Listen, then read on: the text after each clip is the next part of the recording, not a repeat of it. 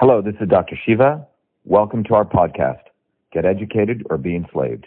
Episode 1142, air date November 4th, 2022. Well, 2 years ago, a man by the name of Dr. Shiva Ayyadurai exposed deep collusion between the United States government and social media companies, specifically Twitter. Went beyond that, though, to YouTube, to Google. And the mainstream media ignored the story. Some independent media picked up on the story, like the Gateway Pundit, etc. But no one else really covered the story. At the time, he was running for Senate in the state of Massachusetts, and he tweeted some information that the Secretary of State's office in the state of Massachusetts didn't like. When he tweeted, he was then shut down on Twitter, banned, deplatformed. Well, a lawsuit unfolded, and what he discovered was deep collusion between government entities and social media companies with a backdoor portal that allows government employees to basically censor and deplatform anyone they like. This was just the tip of the iceberg. And then, of course, more documents unfolded during these court proceedings. And again, the mainstream media largely ignored the story. And then this week, we hear from The Intercept, which drops a bombshell story, and people start paying attention. And The Intercept published a report detailing a similar portal at Facebook. But Dr. Shiva broke this story first 2 years ago. And again, the mainstream media largely ignored this story. And Dr. Shiva joins us now. Doctor, welcome to the show. Last night on the show, a bunch of our viewers said, hey, thank you for giving credit to Dr. Shiva for having originally broken this story. And we wanted to have you on the show because there's a lot more here to talk about. Did I get that timeline correct? You did. One of the important things to understand, I was running for a federal office for U.S. Senate, not for state Senate, for U.S. Senate. And this is very important to understand because there are fundamental laws which were put into place going back to a law called USC 52-20701, which says that for a federal office, every state is supposed to preserve all documents in connection with the federal election. So the tweet that I did, Clayton, was bringing out the malfeasance of the Secretary of State relative to them violating that law. That led, as you just shared, with my deplatforming. One of the important things that occurred was after that deplatforming, I didn't sit still, Clayton. I had to file my own lawsuit. No lawyer in Massachusetts really wanted to take on the government. And I represented myself in federal court. And in the first part of the federal court case, I had a major victory, which again, none of the news media covered. On October 30th, 2020, Tucker Carlson knew about it. Mainstream media knew about it. In fact, people at The Intercept were notified and they did nothing. And why was that first lawsuit important? Because in that lawsuit, again, this is in a federal court, myself and the judge cross-examined the social media director at the Secretary of State, and she admitted that they have this portal between government and in this case, Twitter. And that portal was exercised on me, a U.S. Senate federal candidate, because they didn't like what I was saying. After that, the judge ordered them to put me back on Twitter. When I'm back on Twitter the second time on February 1st, 2021, I'm again deplatformed because I share the findings of this architecture, okay? That led into the judge saying he wanted Twitter to come into the courtroom. So now it's me against seven lawyers, three from Twitter, three from the Secretary of State, and one from an organization called NASED.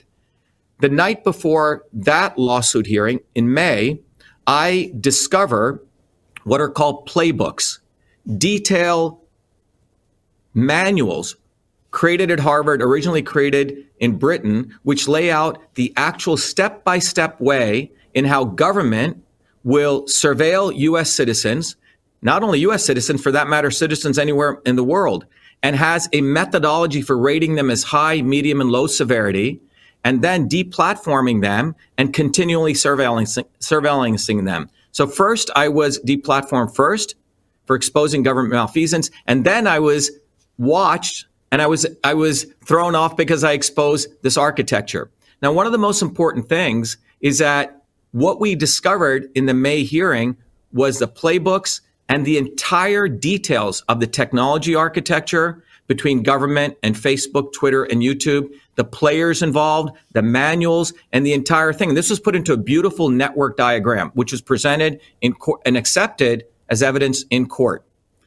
What the DHS leaks guys put out on The Intercept is a dribble. It's frankly very disappointing. And this is something that occurs in academia, where someone will do the deep research of the entire iceberg and someone will conceal that, delay it, and release it later on, not only to take credit, but to confuse people about the depth of what's taking place. And I say this particular here, Clayton, is because in the diagram that we put out of the entire censorship architecture that we had discovered, one of the players, one of the main players in that diagram who helped create this architecture, funded it, and was an architect of it, is Pierre Omidyar. Pierre Omidyar is a billionaire who started eBay. He's also the one who funded this architecture. So let me repeat that. Pierre Omidyar, billionaire, funded a significant portion of the censorship architecture through a nonprofit that he owns called Democracy Fund. Well, guess what else Pierre Omidyar funded? He funded The Intercept. He funded The Intercept, which has this aura of doing, you know, amazing investigative journalism. So DHS Leaks is dribble of the reality of the massive architecture and the fact that people like Pierre Omidyar create The Intercept, an organ claiming there for investigative reporting, but Pierre Omidyar is the one who helped create that censorship architecture, and these two reporters who probably want to win the Pulitzer have not even talked about their boss helped create that architecture. They're supposedly doing DHS Leaks. So I find it... So there's no mention of you in this Intercept piece. Zero. And there's called plagiarism. In academia, we would call that, at minimum, lack of citation. We will call it unethical. And the reason this occurs, and this occurs in, this is a process of how the mainstream media works. It's a give. They know the crime was committed. The person committing the crime also owns the reporters who will report on the crime. And you've seen this many, many times in history. So they can control the narrative and then distract people over here. Oh, The Intercept is our source. Tucker Carlson is our source. When the reality is we were the source, and that content, the playbooks, the architecture, everything has been up on the website for 2 years. And you can go back in 2020 and 2021. A lot of very good independent media, you know, Gateway Pundit and others covered this. And the process here that has unfolded is a process that the government actually uses, which is first they conceal the actual whole truth. They delay 2 years. They steal the information. They hijack it and put out a dribble. And that is what is the nuance, but the real story here. The Intercept owner, Pierre Omidyar, also is the one who funded this censorship network. Did The Intercept reach out to you at all about this story? Zero. Nothing. So people really need to recognize intelligence agencies are very clever at doing this. They have this process of where they own both sides of the equation. And we've seen this. It's called getting ahead of the story in PR, right? You've seen politicians, they do something horrible, and then they'll say, oh, yeah, their PR guys will get ahead of the story. They release a little bit, and people feel, oh, someone, you know, we have democracy in America. No, the reality here is that the First Amendment has completely been destroyed. People like Pierre Omidyar, who owns The Intercept, have created the censorship infrastructure in the United States. And that censorship infrastructure was unleashed on a U.S. Senate federal candidate in Massachusetts. And I'm very grateful that you brought that up. You put the origin, you quoted the Gateway Pundit story. It's time that independent media get its actual credit. And we recognize that most of the intelligence agencies have infiltrated American media, including organizations like The Intercept, in my view. New York Times has been written about for many, many years. What we need to understand is that this process of the whole truth, concealing it, delaying it, stealing it and hijacking it and giving a dribble of the truth is a process, Clayton, that has historically occurred in many, many fields. Big academia does this to small academics. There'll be some guy in a state school who finds some major discovery. The big academics will not cover that guy. Years later, they'll write about it, never cite him. It's called plagiarism. And why do they do this? Because money is involved in this case, views, right? But more importantly, they want to hold their stature as a source of quote-unquote truth. So in this case, The Intercept, this is a big story. It wasn't uncovered by a journalist. It was uncovered by an engineer, by a U.S. Senate candidate representing the people of Massachusetts. Now, that is a bigger truth because it says that ordinary people do the hard work, not these quote-unquote journalists who do it when it's convenient for them and want to own the narrative. And again, I repeat, Pierre Omidyar is a founder, the funder of The Intercept. Pierre Omidyar is the one who funded through the Democracy Fund the censorship infrastructure, which we have in courtroom documents. So it's time that people wake up. How can you own both sides? Right. And of course, we've had former members of the CIA explaining that process to us on our very show, explaining owning both sides of that story. So there's a long history here. It's part of their playbook. Can you talk about these playbooks specifically? And what did you uncover the night before you had to go back and appear before this judge? Can you walk me through, first of all, who were the authors specifically of this playbook infrastructure? What did it show, and what were sort of the steps people could do to deplatform individuals using this playbook? Yeah, great. So remember, in the preliminary injunction, the social media director said, oh, we have this partner support portal, okay? This VIP access. And when I was getting ready for my May hearing, I couldn't find anything about the partner support portal. So I researched. At 12 midnight, the night before my hearing, I find a set of documents on a server in Britain written by a woman who was talking about the general counsel at Twitter, talking about this partner support portal they'd created so the UK government could use it to censor UK citizens. That led me to a server at Harvard, at the Harvard Belfer School, where I found all of these playbooks, about 5 of them. What do these playbooks show? What are they? Playbooks.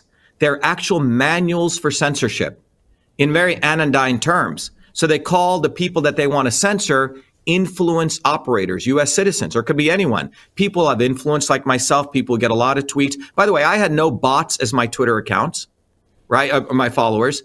All my Twitter, I would do a tweet, Clayton, and I would get 30,000 retweets, okay? Massive traction with 400,000 followers. So in this playbook, first of all, they say, how do you identify someone who should be surveilled? They have a methodology. One of those is someone who says politicians or state officials are corrupt. That's a red flag. This is what I was doing, talking about government malfeasance. So that then goes to Playbook 2. Playbook 2 literally lays out a 4-step process, 4 stages. Step 1, identify those people. Step 2, categorize them into severity stages. And in that categorization, they actually have a step-by-step method. Do they have credibility? What is their volume? Do they get traction? Per that step, they have another section in the playbook which says how you rate them, low, medium, or high severity. I was rated as high severity. And when you're rated as high severity, you're watched once, which I was in the first time, and then you're continually watched using algorithms, which is why when we went into court the second time, I told the judge, they didn't honor your order because they didn't tell you that they have algorithms. Once I was put on their surveillance, I was continuing to be watched. So the playbook says you continually watch them and then you eventually deplatform them. It's a step-by-step guide and it's barely laid to who are the authors. Guess who the authors were?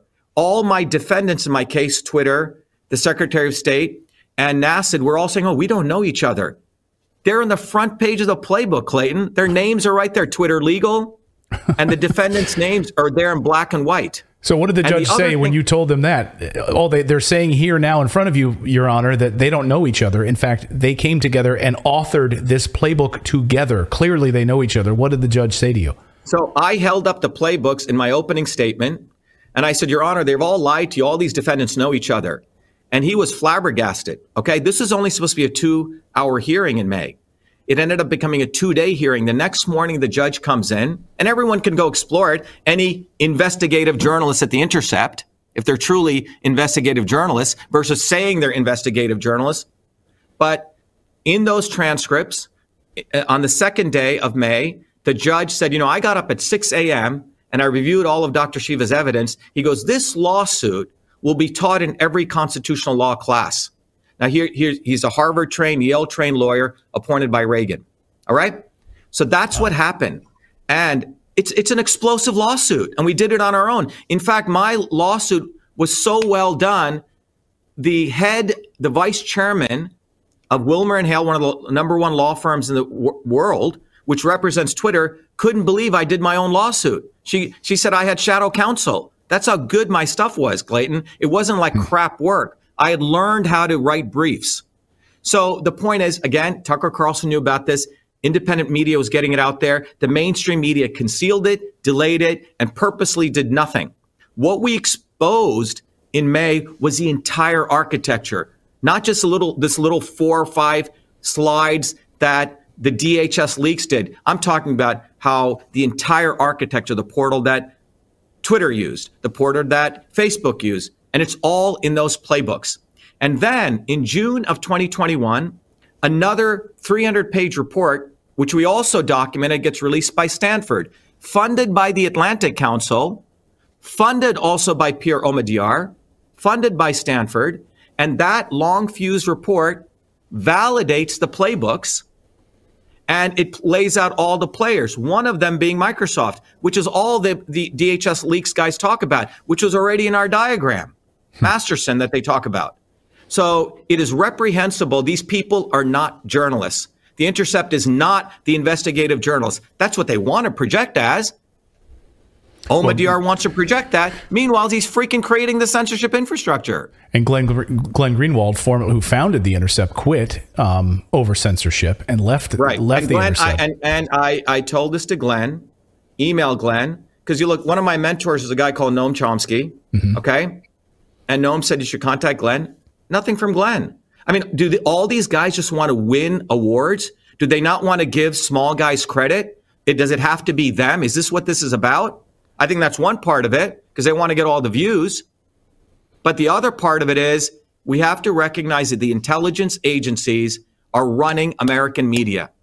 And this has been talked about many, many times. And I think we're seeing, at least in China or in other countries, people say, oh, yeah, the government watches us, they own it. But in America, we're taught to believe, oh, the government is here and big tech is over here. But what they've done, as we found out in the Long Fuse report, and in the lawsuit we brought up, they explicitly say that the government knows that they cannot censor Americans domestically, so they wanted to fill in the gaps with non-governmental agencies. You see the in-between, so they could launder the censorship. Well, the Center for Internet Security, which Pierre Omidyar funded, is that NGO. Everyone should go research Pierre Omidyar, what he has done in Ukraine, what the news organizations. Who is this guy? And by the way, he's the one who bought PayPal. So it's time people wake up and recognize that the First Amendment, why my parents came here, Clayton, we were lower caste Indians. You didn't have all the rights. We came here because of the First Amendment. And the First Amendment has been destroyed. Forget about Make America Great Again. It's about we got to win back freedom. So the bottom line is this. What I've uncovered out of all of this is that the only way that working people in this country, or for that matter in the world, are going to win is we need to build a bottoms-up movement, Clayton. When you look at the arc of American history, it's never come top-down. If you go look at the 1800s and the 1900s, it's when people awakened, bottoms-up, independent of left or right. And we stop outsourcing our stuff, be it Obama or Trump or Bernie Sanders. We have to rebuild a bottoms-up movement. And what I've done since the campaign is at truthfreedomhealth.com, I've taken all that knowledge, a curriculum we've created. We've created our own social media portals for people to privately interact. And we've created a global community now where we want to educate people to think beyond left and right. We want to educate people to think systems and not rely on mainstream media. Build bottoms-up independent media. This is a very adolescent way of thinking left or right or pro or anti. I love it. And I'll make sure we have a link to that in our show description so people can take action on that. Very, very important work that you're doing on that regard. Before I get you out of here, Doctor, I want to talk about this letter that you wrote last night to Elon Musk, because at this hour, these infrastructures still exist. Elon Musk talks about free speech and getting away from censorship, and this is going to be a platform of town square where everyone has an opportunity to speak and not be deplatformed. And yet this portal that you uncovered still exists. What did you say in your letter to Elon Musk last night?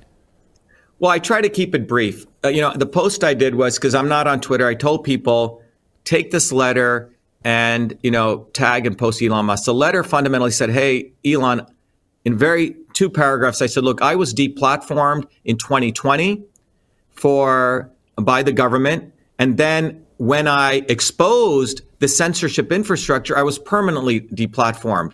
And I, respectfully asked him to restore me because I'm planning on running against Elizabeth Warren again. And I directed him to winbackfreedom.com, where we have all of the details of the censorship architecture. And I also pointed out DHS leaks is dribble compared to what we discovered. So if Elon Musk, as he has stated, is committed to truly free speech, more importantly, the First Amendment, okay, then the first thing that needs to happen is guys like me should be first put on so we can start talking about this. But more importantly, this censorship infrastructure needs to be completely destroyed. And if he's not going to do that, then he is actually supporting government. He's serving as an agent of government. Right. And that is what people need to understand. If Elon Musk is serious, then he needs to read our lawsuit, look at that architecture, and recognize his former quote-unquote colleague, Pierre Omidyar, who bought PayPal, is a guy who set this up, and the DHS leaks is frankly diversion. It's dribble. Right. Well, we invited on the journalists from The Intercept who wrote that piece. They told us they were too busy. One of the journalists told us they were too busy. They were slammed. They couldn't appear on our show. And the other journalist, we learned, is sick. That's what we've been told from The Intercept. So we'll keep our audience updated if they'd like to come on and speak on their side of the story and why they covered a portion of it and why there's no mention of you or Pierre Omidyar in the article, in the piece. It would be fascinating. Dr. Shiva, well, I think The Intercept should do an investigative report on Pierre Omidyar, their own founder. They should hold a big mirror up to themselves and see what that reveals. Wouldn't that be amazing? I would love to see that. Yeah, that would be amazing. Now, that would be some journalism. That would be some ballsy journalism right there. Well, the journalist Clayton are you and I. That, you know, when they said the freedom of the press of founders and they created systems like the Postal Service early on, it wasn't about the New York Times. It was you and I were the press. Right. If you go back and read the founders, when they, in 1787, the Postal Service was created as a quote unquote internet of the time. So you and I could be the press and share information. It's a longer discussion we can have. Right. But the freedom of the press was you and I to be journalists. So forget Tucker Carlson, forget The Intercept. They're all part of the machine. And that's what the DHS leaks shows compared to what we did back in 2020. Well, Dr. Shiva, we appreciate you joining us, sharing this unbelievable story. And I mean, it is believable. Once you dive into the documents, as I have, it's remarkable. So I would encourage our audience to check out. We'll have links in the description below. What's the best website for people to go and learn more? So first, I would recommend go to winbackfreedom.com if you want to see all the documents. If you want to go to my personal website to understand my journey to systems, go to vashiva.com. And finally, what's the solution? The solution is you getting educated or being enslaved. Go to truthfreedomhealth.com. Truthfreedomhealth.com. We have a course, we have a community, but we want to build a bottoms-up movement. But you have to learn the physics, the science of systems, which Pierre Omidyar knows, which Henry Kissinger knows, which Condoleezza Rice knows, right? Hmm. All these people understand. It's time that everyday people have the fire of the science of systems so they can liberate themselves. Have the keys. So exactly. Three websites, winbackfreedom.com, vashiva.com, and truthfreedomhealth.com. All right, we'll have those in the show description, Doc. Great to see you. Thank you so much for sharing your story with us, and we'll have you back real soon. Thank you, Clayton. I'm glad you do all the work you do with this independent journalism. Great work. Thank you so much.